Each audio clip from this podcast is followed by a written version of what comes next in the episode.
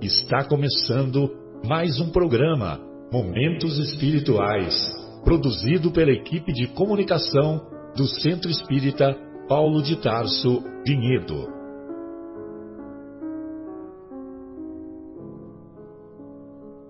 Se guardas contigo o estigma do sofrimento, indagando pela solução dos velhos problemas do ser e da dor, se percebes a nuvem que prenuncia a tormenta e o vórtice traiçoeiro das ondas em que navegas, vem conosco, estudemos a rota de nossa multimilenar romagem no tempo, para sentirmos o calor da flama de nosso próprio espírito a palpitar e morredouro na eternidade, e acendendo o lume da esperança, perseveremos juntos em exaltação de alegria que Deus, o Pai de infinita bondade, nos traçou a divina destinação para além das estrelas.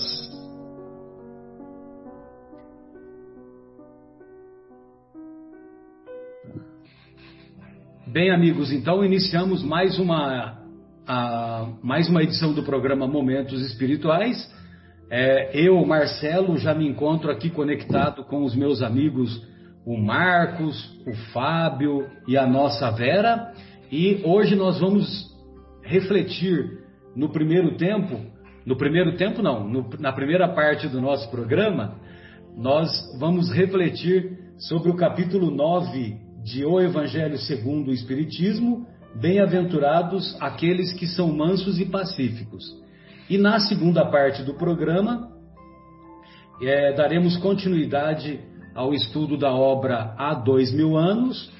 É, estamos no finalzinho do capítulo 9 da segunda parte, Lembranças Amargas, e hoje ainda iniciaremos o capítulo 10, nos últimos dias de Pompeia, que é o, o, o último capítulo da obra Há Dois Mil Anos. Muito bem. É, então, para nós nos harmonizarmos com os benfeitores espirituais, é, nós vamos solicitar para que o nosso querido Marcos faça a prece inicial. Por favor, Marcos.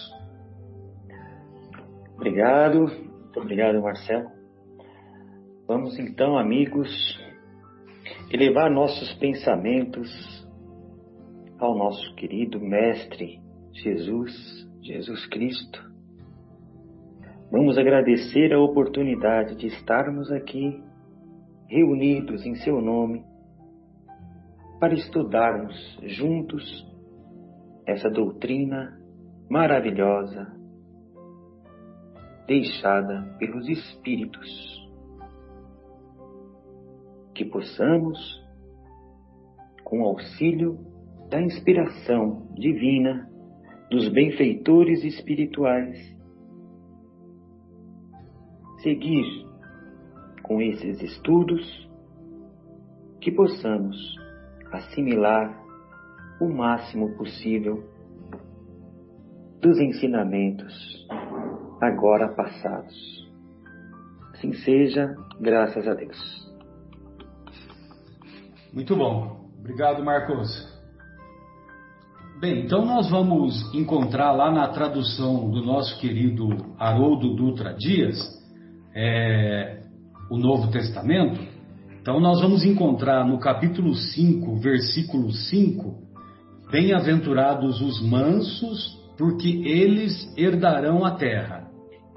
E no, capi, no versículo 9, nós vamos encontrar Bem-aventurados os pacificadores, porque eles serão chamados filhos de Deus. Eles serão chamados filhos de Deus. Mansos, devemos entender por mansos aqueles que são brandos, aqueles que são pacíficos, aqueles que são gentis, dóceis, resignados, sempre lembrando daquele conceito que o espírito Lázaro nos ensina, que resignação é obediência, é o consentimento da razão, e resignação é o consentimento do coração. E para nós é, agirmos com consentimento do coração, evidentemente que nós temos que ter o nosso coração pacificado, o nosso coração repleto de mansuetude, repleto de perdão, porque dessa forma é, fica mais fácil estabelecer a, a comunhão ou a sintonia com os benfeitores espirituais. É, eu quis fazer essa, essa definição de mansos por um motivo, que lá no, no, no nosso querido, é, na tradução que o nosso querido uh, professor Severino Celestino fez do, do original hebraico, então no original hebraico o termo correto não seria é, os mansos, mas sim os humildes. Aí eu pergunto para vocês: vocês acham que pessoas mansas deixarão de ser humildes? Então, quer dizer, aquela pessoa que é mansa, aquela pessoa que é dócil, que é gentil, que não usa de máscaras, é, que não faz prevalecer o, o, o ego, então, evidentemente que ela também é humilde. Ela também não se considera mais do que os outros. Ela não age com arrogância. Agora, é, na tradução do nosso querido professor Severino, então ele coloca assim: Avante os humildes, porque eles herdarão a terra. Avante os humildes porque eles herdarão a terra. Agora, quando, quando lá no original hebraico nós encontramos herdarão a terra, e é a mesma expressão que o nosso querido Haroldo trouxe do grego, né? Porque a tradução do Haroldo é direto do grego para o português. Então, herdarão a terra é, para os nossos irmãos que fazem o estudo do Evangelho, mas que não acreditam na pluralidade das existências, não acreditam na reencarnação, então esses nossos irmãos encontram uma dificuldade enorme de compreender, de compreender esse versículo, porque a promessa de Jesus é para o futuro, né? Então é para, ou seja, se nós formos mansos, se nós formos humildes, nós obteremos a herança da terra. Continuaremos a reencarnar nesse nosso planetinha. Porque o nosso planeta, cada vez ele vai melhorar, cada vez mais ele vai subir um degrau na escala, na escala evolutiva e nós teremos a possibilidade se nós tivermos um comportamento de mansuetude e de humildade, nós continuaremos a reencarnar nesse nosso planeta que está em evolução. Agora, nas outras, nas outras exortações, avante os aflitos, avante os misericordiosos, avante os sedentos de justiça e tudo mais, nessas outras exortações, é, Jesus fala em reino dos céus, em vida futura ou plenitude espiritual. Agora, nessa exortação, ele fala em permanência na terra por herança. E o significado deste, deste versículo reflete a herança da terra pela evolução espiritual obtida através de reencarnações sucessivas.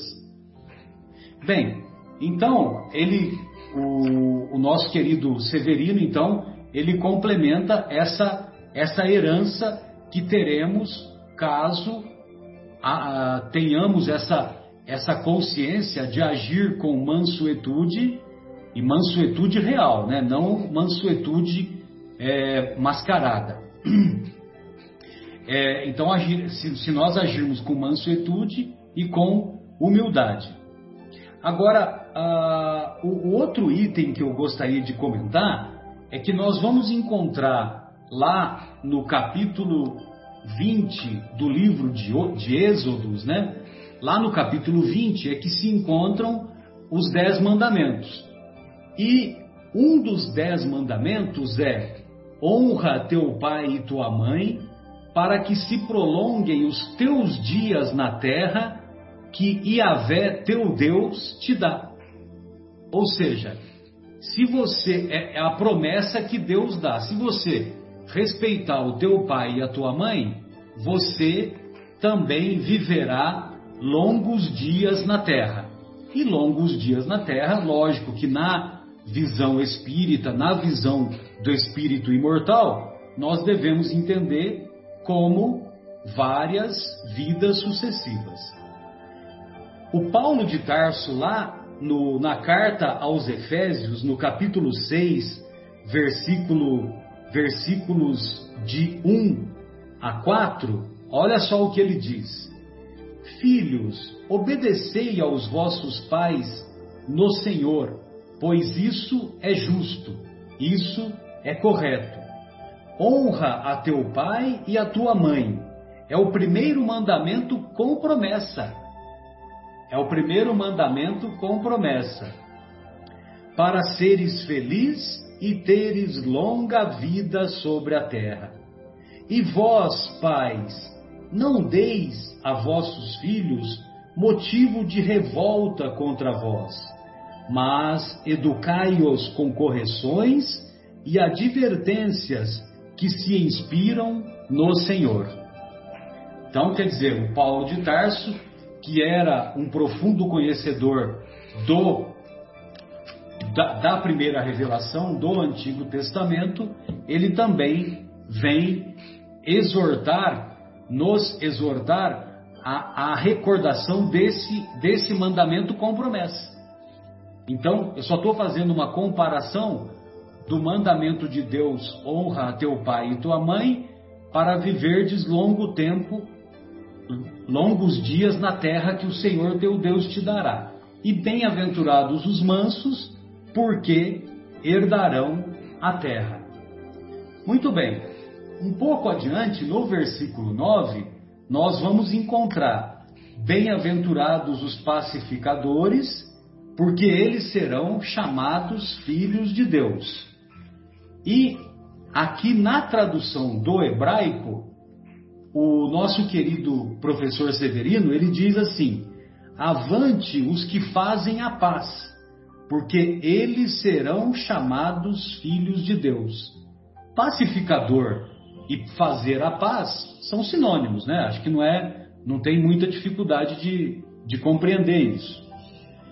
Então, é, o Severino ele faz uma, um, uns comentários aqui legais, porque ele reporta no Salmo 33 no versículo 15, ele diz assim: o salmista diz assim: evita o mal e pratica o bem, procura a paz e segue-a. Já lá em Ezequiel, no capítulo 34, versículo 25, nós vamos encontrar a seguinte orientação do profeta Ezequiel: Concluirei com elas uma aliança de paz e extirparei da terra as feras, de modo que habitem no deserto em segurança e, durmem, e, do, e durmam em seus bosques. O profeta Isaías afirma: porque um menino nasceu, é, o profeta Isaías é capítulo 9, versículos 5 e 6. Porque um menino nasceu, um filho nos foi dado, ele recebeu o poder sobre seus ombros e lhe foi dado este nome: Conselheiro Maravilhoso, Deus Forte, Pai Eterno, Príncipe da Paz, para que se multiplique o poder, assegurando o estabelecimento de uma paz sem fim sobre o trono de Davi e sobre seu reino, firmando-o, consolidando-o sobre o direito e sobre a justiça. Desde agora e para sempre, o zelo de Iavé fará isto. Então, são citações que se referem a Jesus. Jesus é o príncipe da paz. Aqueles que buscam a paz amando os seus inimigos agem segundo o próprio Deus e por isso são filhos dele em sentido verdadeiro. A palavra Shalom em hebraico é um dos nomes de Deus. Deus é a própria paz. A palavra é o grego usa o termo eirene para significar a paz.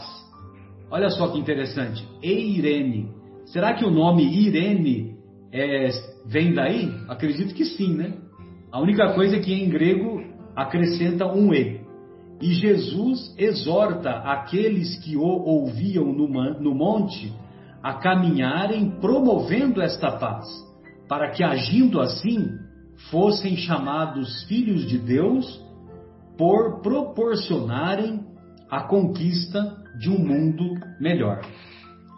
Bom, e finalizando aqui a minha parte, nós vamos encontrar aqui na, na obra no Evangelho segundo o Espiritismo essa mensagem do Lázaro, né, o grande amigo, o grande amigo de Jesus, que morava em Betânia e acolhia Jesus quando Jesus ia para Jerusalém, é, Jesus aproveitava se hospedava lá, né? Era o Airbnb do, de Jesus, de, de Jesus para não, é, só que Airbnb, Airbnb sem pagar, né?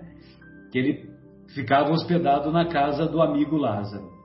Então, no último parágrafo lá da mensagem, a afabilidade e a doçura, logicamente que aqueles que, que agem com mansuetude, a característica principal, a característica principal daquele que tem mansuetude é ser dócil, é ser afável, é agir é, com doçura, com indulgência, ter olhos doces, não ter olhos amargos.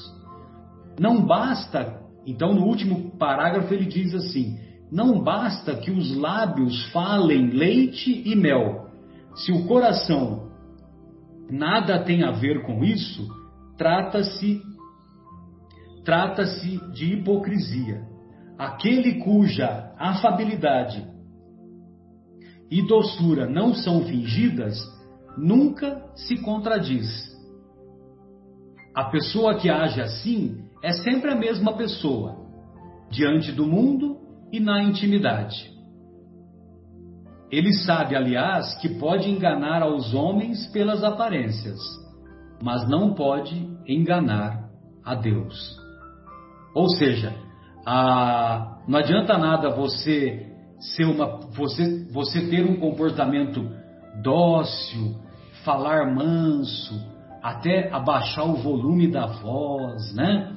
É, quando, quando nós estamos diante de visitas ou na vida no trabalho, no trabalho do dia a dia, ou nas escolas, ou em outros círculos de convivência, e em casa nós agirmos com, com despotismo, com crueldade, sem indulgência, sem doçura, sem afabilidade. Bem, amigos, então essas eram as minhas considerações e eu gostaria de saber o que a nossa querida Vera separou aí para nós, Vera, por gentileza. Oi, amigos, oi, queridos ouvintes. Olha, esse capítulo para mim, uh, particularmente todos são importantes, lógico, mas esse é muito importante. É muito importante porque a gente vai tratar aqui desse tema, que o tema principal é a paz, né? E o que é que é mais que todo mundo ergue a bandeira no mundo hoje, a bandeira da paz. Mas vamos discutir um pouquinho sobre isso, né? Eu acho que a gente poderia, acho que passaria a tarde, passaria a noite falando sobre esse tema, que a gente pode em, começar na nossa história e na história cristã, né? Se a gente olhar para a humanidade, a nossa história é violenta. Mas, logicamente, e aí parece que isso incomoda muito, a história nossa continua sendo muito violenta. Onde a gente hoje em dia fala tanto de paz, tanto de paz, justamente nesse ano passado, né, teve uma grande guerra aí, uma guerra né, que a gente nem esperava que poderia haver ainda. A gente, quando pensa em violência, uh, infelizmente a gente já pensa lá no mundo muçulmano, porque eles têm uma religião muito violenta, né? E não imaginaria que em outros países poderia de novo eclodir por, por uma temática tão, né, assim, que não nos cabe mais aceitar esse tipo de coisa no mundo contemporâneo.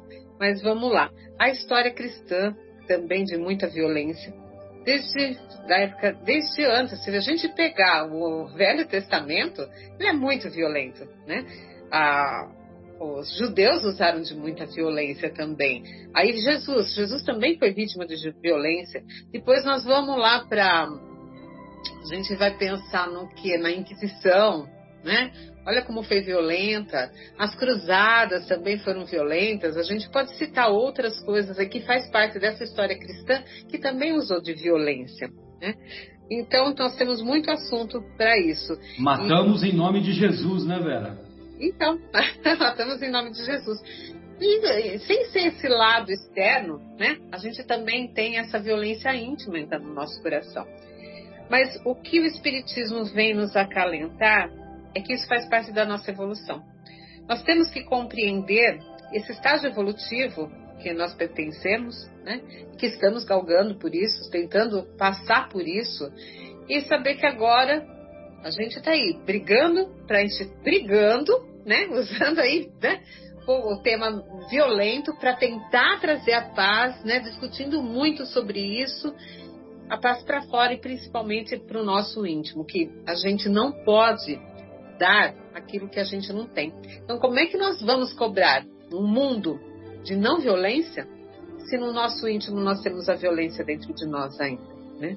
E aqui eu vou me lembrar, além de citar como um exemplo também de, de uma pessoa, entre tantos, que trouxe essa não violência, que foi Gandhi, né? Em toda essa história aí, esse trajeto de vida. E ele vem trazer um caso muito interessante que os amigos devem conhecer, que é a história do, de uma mãe que estava numa fila para falar com Gandhi, que ela estava com um problema com o filho dela. Não sei se os amigos se recordam desse trecho da passagem da vida de Gandhi.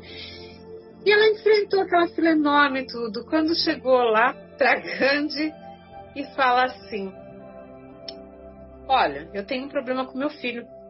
Ele come muito açúcar. A Gandhi olhou, pensou, falou assim: volta daqui uma semana. Ela não entendeu muito bem, mas é Gandhi falando, pedindo para que ela voltasse daqui uma semana, lá foi ela. De novo, uma semana depois, enfrentou aquela fila enorme, né? Mais uma hora esperando. Quando chegou para Gandhi, ah, o senhor lembra de mim? No caso, meu filho, que, que come bastante açúcar, né? E o senhor pediu para mim voltasse essa semana. Aí ele olhou pro menino e falou assim: Menino, para de comer açúcar. De tanto açúcar assim. Aí a mãe falou assim: Mas só isso? Né? Poxa vida, já esperou porque já não falou semana passada isso, né? Aí ele responde para ela que na semana passada eu também comia muito açúcar. Então ele primeiro precisou se corrigir, passou essa semana não comendo açúcar para poder falar com autoridade, né? Autoridade entre aspas aí moral, para falar para o menino poder deixar de comer açúcar. Então é essa autoridade que a gente precisa ter antes de nós falarmos sobre a paz no mundo. Então precisamos estabelecer essa paz no nosso coração, né?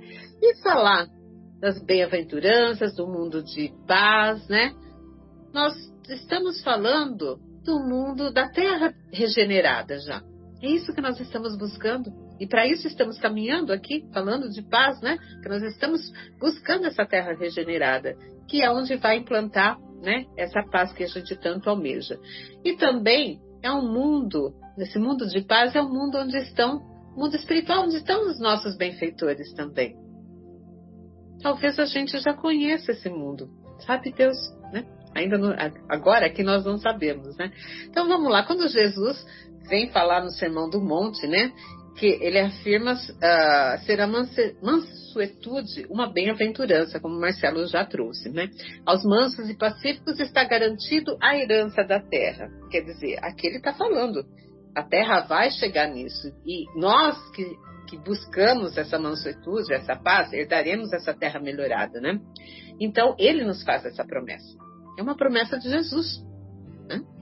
Então, o tempo é a chave aqui, né? O tempo aqui é a chave, o tema é a paz. Vamos lá. só que nós temos tempo por hora e violência. Hoje é tempo e violência. E na contemporaneidade hoje, o que, que nós temos? Muito imediatismo, né? O imediatismo impera no nosso dia a dia. E a violência, ela representa uma solução rápida para muitos problemas. Só que isso é uma ilusão, né? A brutalidade, ainda que pareça uma resolução emergencial, é ineficaz e nociva. E nós somos brutos. As nossas leis são brutas. As nossas leis agem também com violência para com aqueles que fazem violência, né? Então, ruim para quem sofre para quem pratica, né? Mais uma vez falo, o tempo é um instrumento da ação divina, só o tempo vai transformar tudo isso. Nós estamos galgando esse tempo e tentando acelerar um pouquinho que há essa necessidade, a nosso espírito anseia por essa necessidade, por essa urgência, né?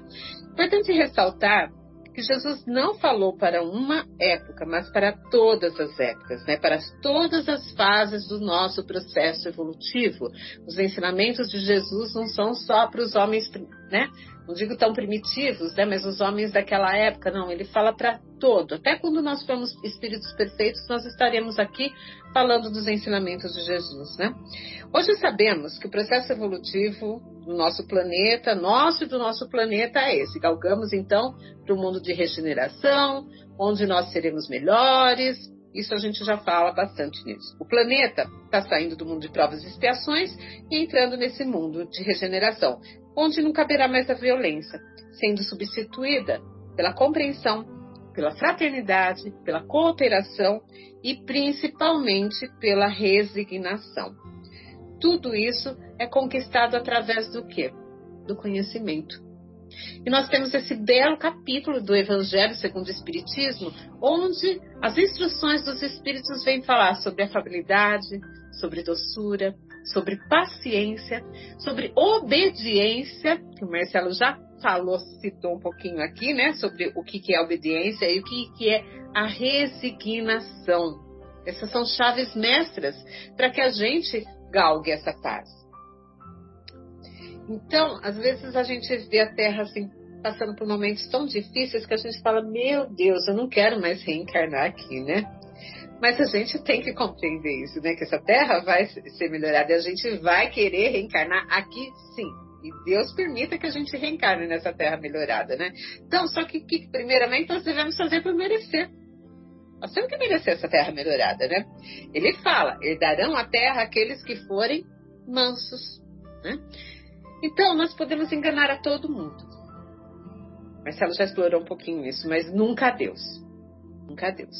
Ter caridade moral é ter benevolência com aqueles que Deus colocou em nosso caminho. Eles são instrumentos para colocar a nossa paciência e amor à prova. Então, já que eu me faço, Marcelo falou sobre hipocrisia, né? Jesus batia muito na hipocrisia, né? Parece que ele não gostava disso aí. E realmente quer, não, não seja falso, porque hipocrisia é ser falso conosco mesmo, né? Então, uh, Aqui eu tinha até marcado esse trecho que o Marcelo falou já sobre a obediência, o consentimento da razão e a resignação é o consentimento do coração. Se resignar, olha só, consentimento do coração, que coisa mais linda. E é difícil isso para nós ainda, né? E eu trago aqui uma definição assim, eu fui falar para vocês que ser pacífico é um pouquinho diferente de ser de pacificador, né? O ser pacífico é não devolver o mal a ninguém. Né? Eu recebo uma violência, eu recebo mal, eu não devolvo. Então, eu sou pacífico. O pacificador é aquele que promove o bem e promove a paz. Ele é um ser, um agente é de, de ação, né? Ele é como se fosse o verbo, ele está promovendo isso. Mas, sim, e tem uma receita para isso, né? Não existe uma receita de bolo, não, para a gente ser manso e pacífico. Tudo isso vai ser uma conquista do nosso espírito, né? E por isso, a receita de bolo não existe, mas existe uma prática para a gente conquistar tudo isso. A gente não aceitar a violência, mas como que a gente vai né? Não é revidar a violência, a gente não aceita a violência, mas temos que ser tolerantes. Nós temos que amar a todos, nós temos que redescobrir a solidariedade, redescobrir a solidariedade e ouvir para compreender. Quando eu falo aqui redescobrir a solidariedade, nós estamos acompanhando os cristãos que em há dois mil anos tudo que eles passaram, né? ali uma época muito perto de Jesus, né? A, atitude que eles têm com outros, a bravura, a fé que eles têm, né? A maneira como eles se comportavam, os verdadeiros, aqueles que se diziam mesmo cristãos, e depois a gente vê isso com o tempo se perdendo e a gente entrando nessa era da história cristã violenta, né? Como o Marcelo acabou de falar, matando em nome de Jesus. Joana de Ângeles também nos traz que a paciência é a ciência da paz. Então nós precisamos trabalhar tudo isso, né? Essa paciência, solidariedade, tudo aqui que eu falei para vocês que tá, esses temas que estão aqui nas instruções dos espíritos, principalmente, como o Marcelo falou, tem duas mensagens de Lázaro aqui, ele fala sobre a falibilidade e doçura, e depois sobre obediência e resignação. Então, aí, e, e Kardec também foi um, um exemplo aí de pacificador, que em momento algum, né, em todos esses livros da, da lavra da, uh, do Espiritismo que ele colocou aqui, ele fala sobre algum tipo de violência. Né? Então, uh, curiosidade também, né, uh, numa palestra do Haroldo, ele fala que numa das, as, uma, uma das encarnações de Allan Kardec foi de John Huss, ele foi aí um, um precursor né, do protestantismo e que ele foi morto na fogueira. E não sei se os amigos já viram essa palestra que ele conta essa história. Em né? Praga, né? na República Tcheca, é. Isso. E que ele, quando ele estava lá, né, amarrado, né, com os gravetos aos pés, disse que tinha uma senhorinha que vinha vindo em direção a ele, com um graveto na mão, né? Para acrescentar mais um graveto para queimar, para queimar ele lá, né? E ela olha para ele, coloca o graveto, olha para ele com aquela cara de advertência que realmente tem que queimar aqueles que são contra Jesus, que era isso que eles acreditavam. E ele olha para ela e fala assim: santa ignorância. O que, que significa santa ignorância? Para ela, ela estava fazendo alguma coisa de bom, né? Tinha que queimar aquele ser humano que falava, que para eles falavam coisas que, ao entendimento deles na época, não eram corretas. Né? Então, santa ignorância. A intenção dela, o coração dela, para ela, ela achava que estava fazendo o certo. Por isso que eu falo, nós vamos conquistar, galgar um mundo melhor através do conhecimento. Só o conhecimento traz. Então, e buscar principalmente trabalhar a nossa paz íntima como eu citei, como do Gandhi, não vamos dar aquilo que nós não temos. Então a gente tem que sempre buscar manter o equilíbrio, né? Vigiar os nossos pensamentos, ter esse amor ao próximo que Jesus tanto nos pede, não julgar para a gente não ser julgado, né?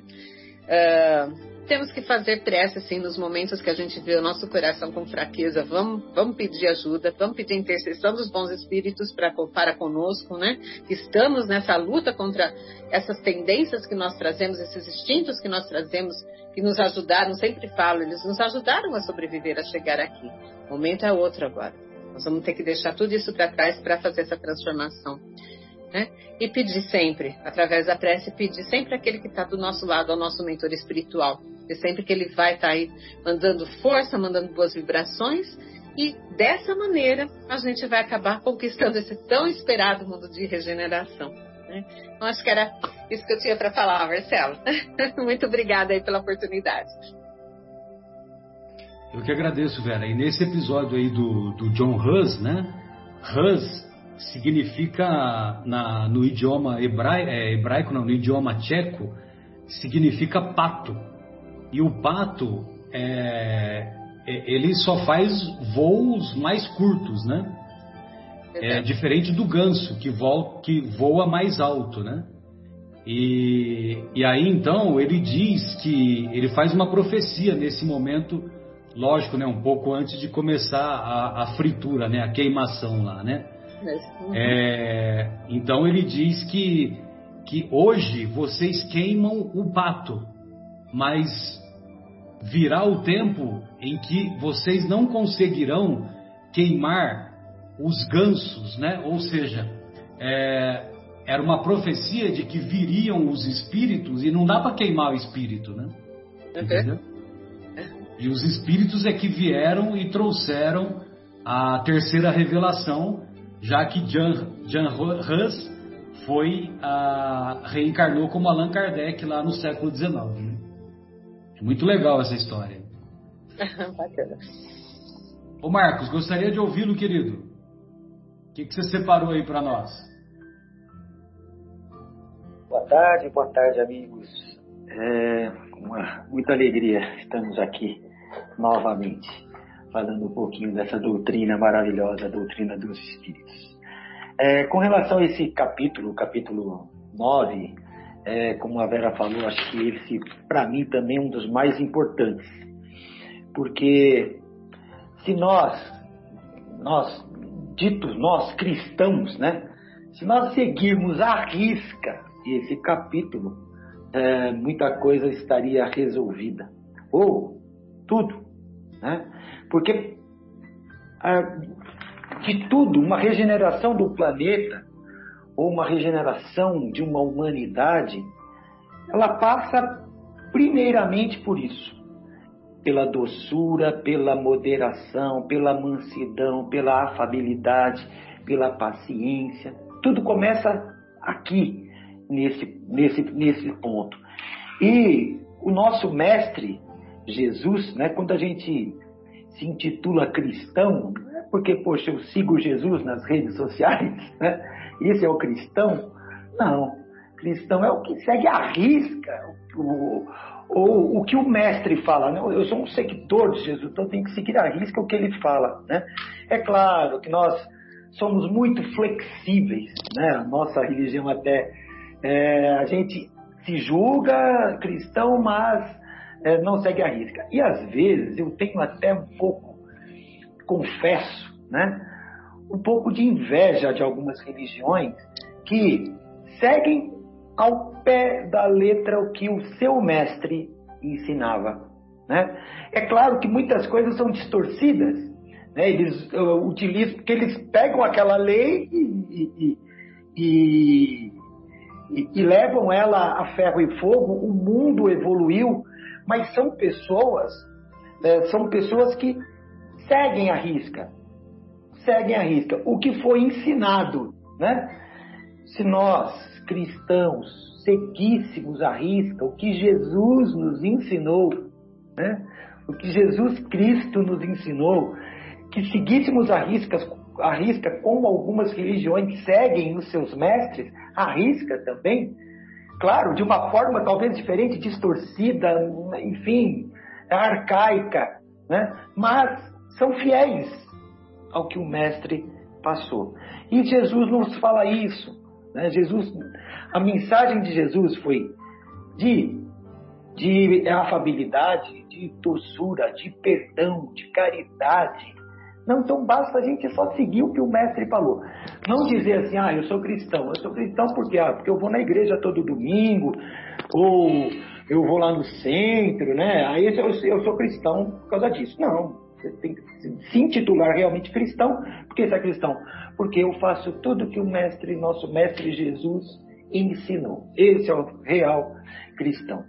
E, é, e a gente vê que o mundo está muito perigoso. Né? A gente vê nações brigando com outras nações, né? sendo que estas nações são irmãs. Né? Vamos citar alguns exemplos na Europa, né? o Patinho mora ali é, Ucrânia e a Rússia, são da mesma origem. Então, praticamente falam a mesma língua, né? Só que estão irmão brigando contra irmão. A mesma coisa na China, com a, com a ilha lá de, de Taipei, né? Taipei? Não, desculpe. Né? Se vocês puderem me lembrar aqui. Taiwan, obrigado. É, são todos da mesma raça, são irmãos, às vezes tem parente no continente, mas é conflito. E, e mesmo aqui dentro do nosso país, infelizmente, né, é, por ideologia, as pessoas estão se separando, estão brigando.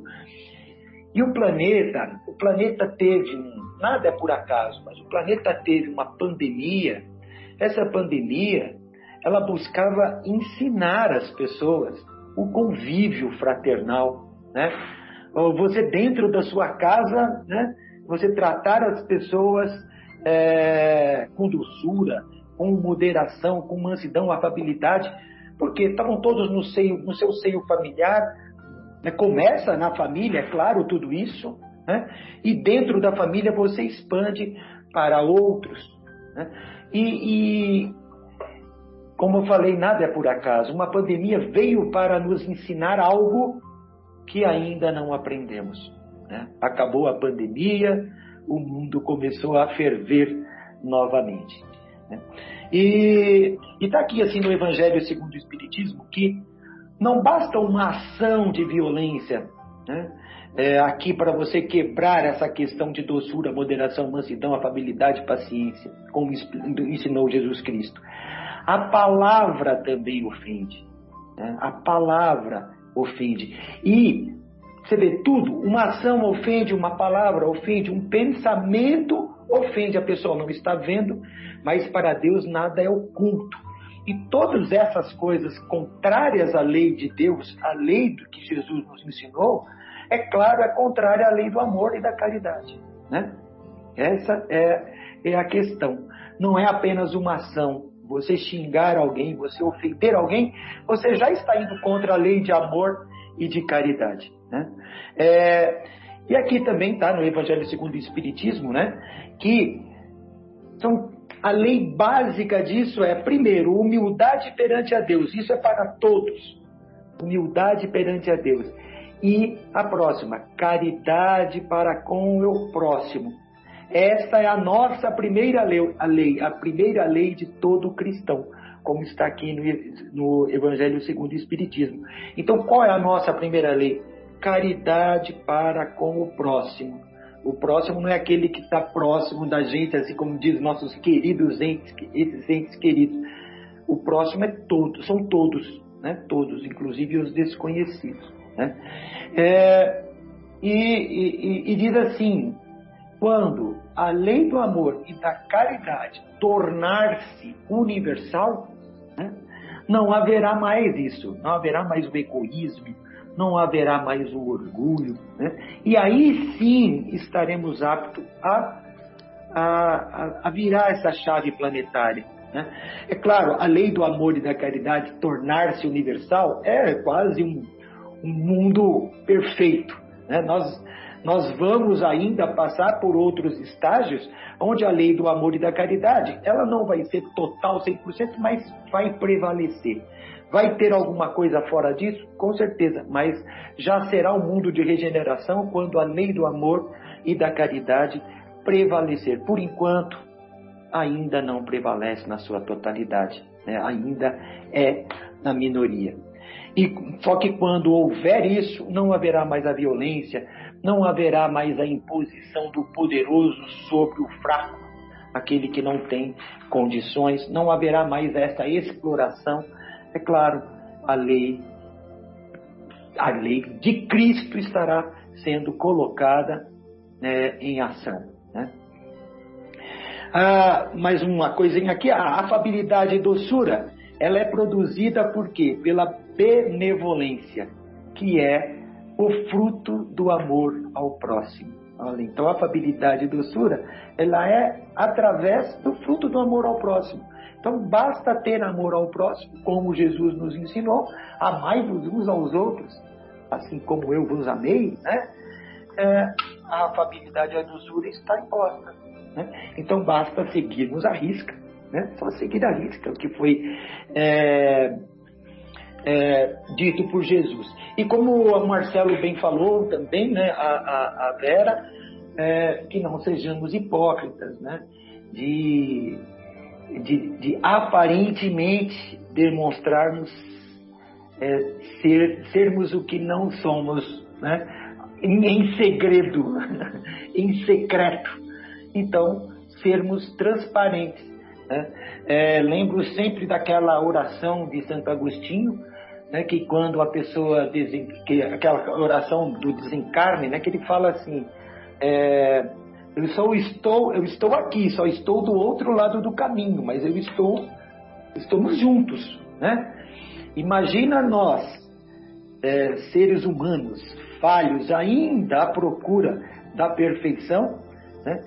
É, fazermos uma coisa contrária aos bons costumes ou contrário às leis de Jesus, né? sendo que os nossos entes queridos, a pessoa que mais tem, mais tem ligação conosco, nossa mãe ou até nosso pai, né? que que já se foram, né? a gente pensa que nós. Como, e se eles estivessem vivos olhando para nós naquele momento que a gente estivesse fazendo aquela ação? Né? Como é que nós estaríamos é, nos sentindo? Poxa, minha mãe está aqui do lado, eu não vou fazer isso, né? Peraí, minha mãe está aqui do meu lado, está me vendo, né? Eu não vou fazer essa ação. Só que ela desencarnada, como diz Santo Agostinho, ela só está do outro lado do caminho. Então, eles estão nos vendo, que a gente nos envergonhe, às vezes, de fazer. É, nós, como, como população mundial, né? De uma forma geral. E é, que não, não, não sejamos hipócritas, né? Como Jesus sempre é, combateu, né? Aqueles que fora de casa são os cordeirinhos e dentro de casa são os tiranos, né? por exemplo. É, era isso que eu, que eu tinha apenas para falar a respeito desse tema, né? Mas estamos no caminho, aos poucos passos, né? Mas falta muito ainda para uma terra de mineração. Muito bom, muito bom, Marcos. Bela reflexão. Ô, Fábio, o que, que você separou aí para nós, querido? Abra o seu coração, abra o coração. É, eu queria compartilhar com vocês algumas reflexões é, próprias sobre isso. É, parece que, que quando a gente. Estou é, ouvindo um, um, algum dos. Quando a gente se coloca no lugar de Deus, quando a coisa mais importante que existe é sou eu, quando tudo gira em torno de mim, quando o bem que eu procuro é para mim e não é um bem geral, é, eu não tenho como escapar do medo. Porque eu vou estar tá endeusando uma coisa que é perecível. Né? Vou estar tá endeusando uma coisa que é, que, que, dura pouco, que, que, não tem que não tem estabilidade. Inclusive, com o passar do tempo, ela vai ficando velha, ela vai perdendo poder, perdendo destaque é, e perdendo mobilidade. Então, não tem como você escapar do medo. E esse medo, ele se manifesta duas formas terríveis muitas vezes. Uma se chama egoísmo e outra se chama orgulho. Então, no egoísmo, eu vou querer tudo para mim, para os outros nada, né? E no orgulho, é, eu sou é, a última bolacha do pacote. Então eu sou melhor do que os outros, eu quero ser reconhecido, e aí deriva vaidade, né? É... Tá. Bom, nós estamos falando de nós estamos falando de brandura. Onde que eu quero chegar? Que nessa ilusão, né, de colocar o eu como é, objeto objeto divino, ao invés de colocar Deus, nós queremos nos defender. Nós queremos defender, inclusive, a nossa imagem. Nós queremos é, so, nos sobrepor aos outros. Então, nós queremos sobreexistir. Nós queremos é, estar acima. E quando a nossa imagem é ameaçada, né, quando é, nosso orgulho é ameaçado, ou quando é tomado alguma coisa da gente que o nosso egoísmo acha que é da gente, o medo que está na raiz disso faz a gente reagir com violência, faz a gente reagir com força, com agressividade. Né? Só que não dá tempo de fazer toda essa análise na hora de reagir. Né? A gente reage assim, porque porque nós estamos com uma orientação interior errada. Né? Se a nossa orientação fosse colocar no centro de tudo Deus e o seu amor, e o amor ao próximo, então a nossa força não, não viria em forma de violência, a nossa força viria em forma de paciência, viria em forma de entendimento, viria em forma de brandura. Né? Aí sim seria a verdadeira força que, que, que sairia de nós. Então, muitas vezes, eu percebi que eu agi com, é, com grosseria, é, com qual é a palavra que eu posso usar? Não violência, mas com agressividade com falta olhar, de doçura. É, falta de doçura com os meus filhos, por exemplo. E, na verdade, refletindo depois, nós vamos ver que é por causa disso, porque a sua imagem ficou abalada ali, o seu, o seu, sua autoridade ficou ameaçada, né? te colocaram numa situação onde você sentiu que você ia perder poder, ia perder destaque, perder valor, perder alguma coisa, e você reage de forma bruta. Né? É... E depois vem o arrependimento, vem um monte de coisa ruim, mas mas como a Vera falou, né, quando a gente compreende as coisas, quando a gente entende, a gente estuda, a gente vai ver a raiz, né? A raiz está nessa nesse medo, medo de morrer aquilo que você ou de ser destruído ou de ser denegrido aquilo que você valoriza tanto, aquilo que você defende tanto. Por isso que a gente age assim com, com violência. Então, para a gente refletir um pouquinho nisso daí? E ter ter uma postura mais de olhar com amor, de entendimento, de paciência para com é, as provocações, para com as ignorâncias, né? que a maioria das vezes é ignorância que age assim, a, que, nos, que nos afeta o ego. É ignorância. Então, a gente sabendo que é só o ego que está sendo ameaçado e que não é o eu profundo, então a gente talvez vai mudando isso aos poucos, né? Vai conseguindo olhar com mais entendimento e olhar de eu profundo para eu profundo e não de ego para ego mais. E já que hoje nós estamos falando de paciência também, eu queria contrastar aqui a paciência com é, já que paciência é, é paz, né? Vem de paz. eu queria contratar, contrastar, contrastar paz com sossego. a gente confunde muito, né? A gente pensa que está, está de boa, não ter tribulações, não ter aflições, é estar em paz. Né? Não ter atritos, é estar em paz. E não é. Isso é sossego. Estar em paz é estar com a consciência tranquila.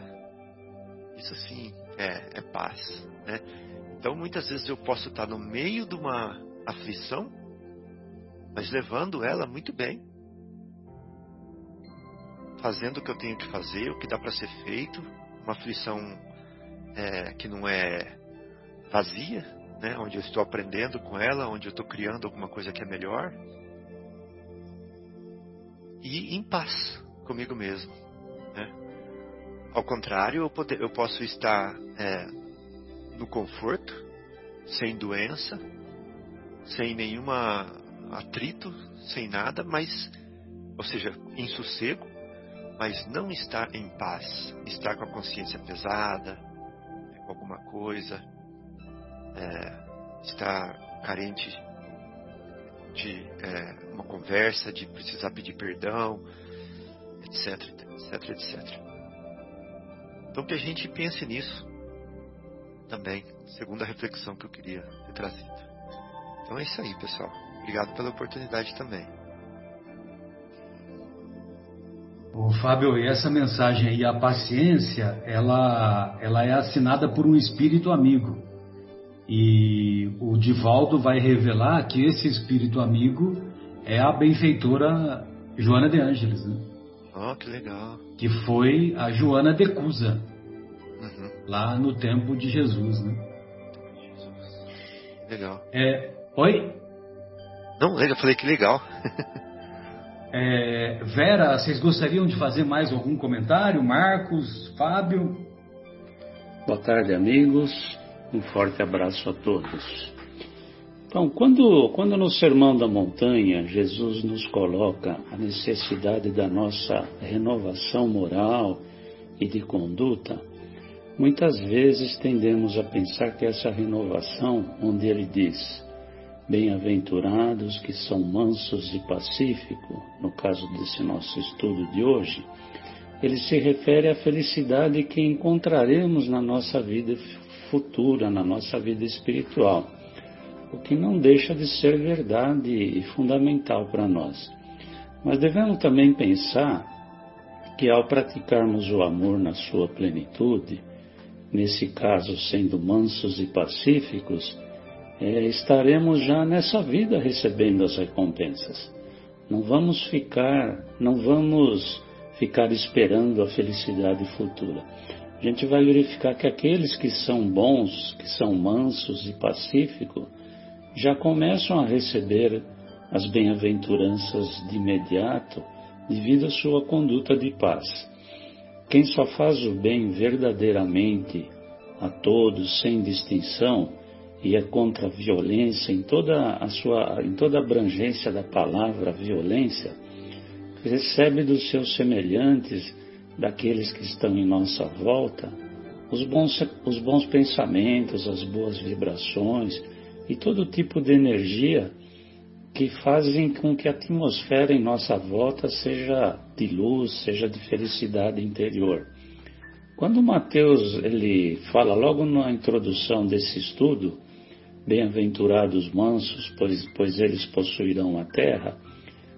Kardec nos explica que, ao esperar os bens do céu, evidentemente nós necessitamos dos bens da terra para viver. Só que a gente não deve dar mais importância a esses bens materiais do que os bens divinos, bens do céu. Eu fico pensando, entretanto, que esse ensinamento de Jesus é, é de aplicação imediata e de efeito imediato também, pois aquele que agir conforme os ensinamentos do Mestre passa a usufruir dos bens terrenos de imediato, não no sentido material, mas no sentido de uma convivência amorosa com todos, pois aqueles que praticam os ensinos divinos ficam livres das más influências, passam a ter uma convivência feliz e com a consciência mais tranquila à espera das recompensas futuras nos outros planos da vida. E passa a perceber que os bens, que os bens materiais, que são importantes, mas não são fundamentais para a nossa verdadeira felicidade. A gente pode ver no nosso dia a dia que pessoas muito abastadas, mas que com o coração ainda não purificado, devido ao orgulho, ao egoísmo, à vaidade, tem muito mais aborrecimentos do que alegrias. Então, agindo no bem, evidentemente, frontalmente contra a violência e a vingança, que são tão próprias da humanidade, vamos nos aproximando cada vez mais da nossa ascensão espiritual e chegando mais perto da luz. Como ainda carregamos no coração aquela semente de orgulho e egoísmo que adquirimos em nosso passado, por falta de conhecimento e vivência junto com os irmãos também ainda ignorantes das verdades divinas, é fundamental que a gente passe a lutar contra, contra essas nossas inferioridades e fazer germinar aquela semente do bem que também temos implantado em nosso coração.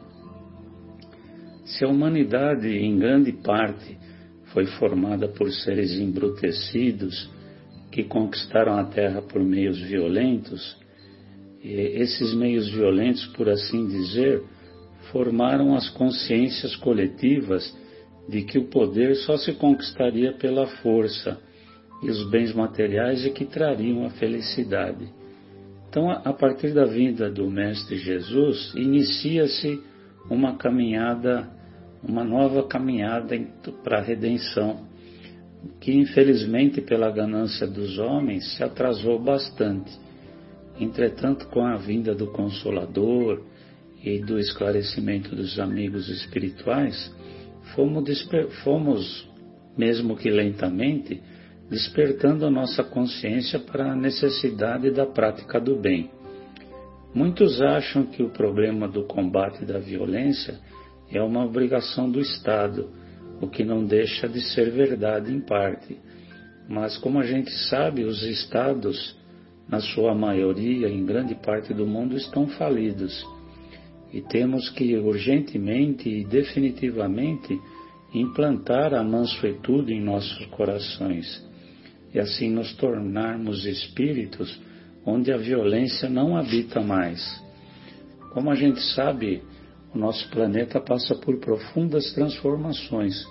Tudo cada vez mais vem sendo exposto. E essa exposição vai fazer com que o joio apareça, como já está aparecendo, e tenha necessidade de ser cortado para que o trigo impere, para que o trigo floresça.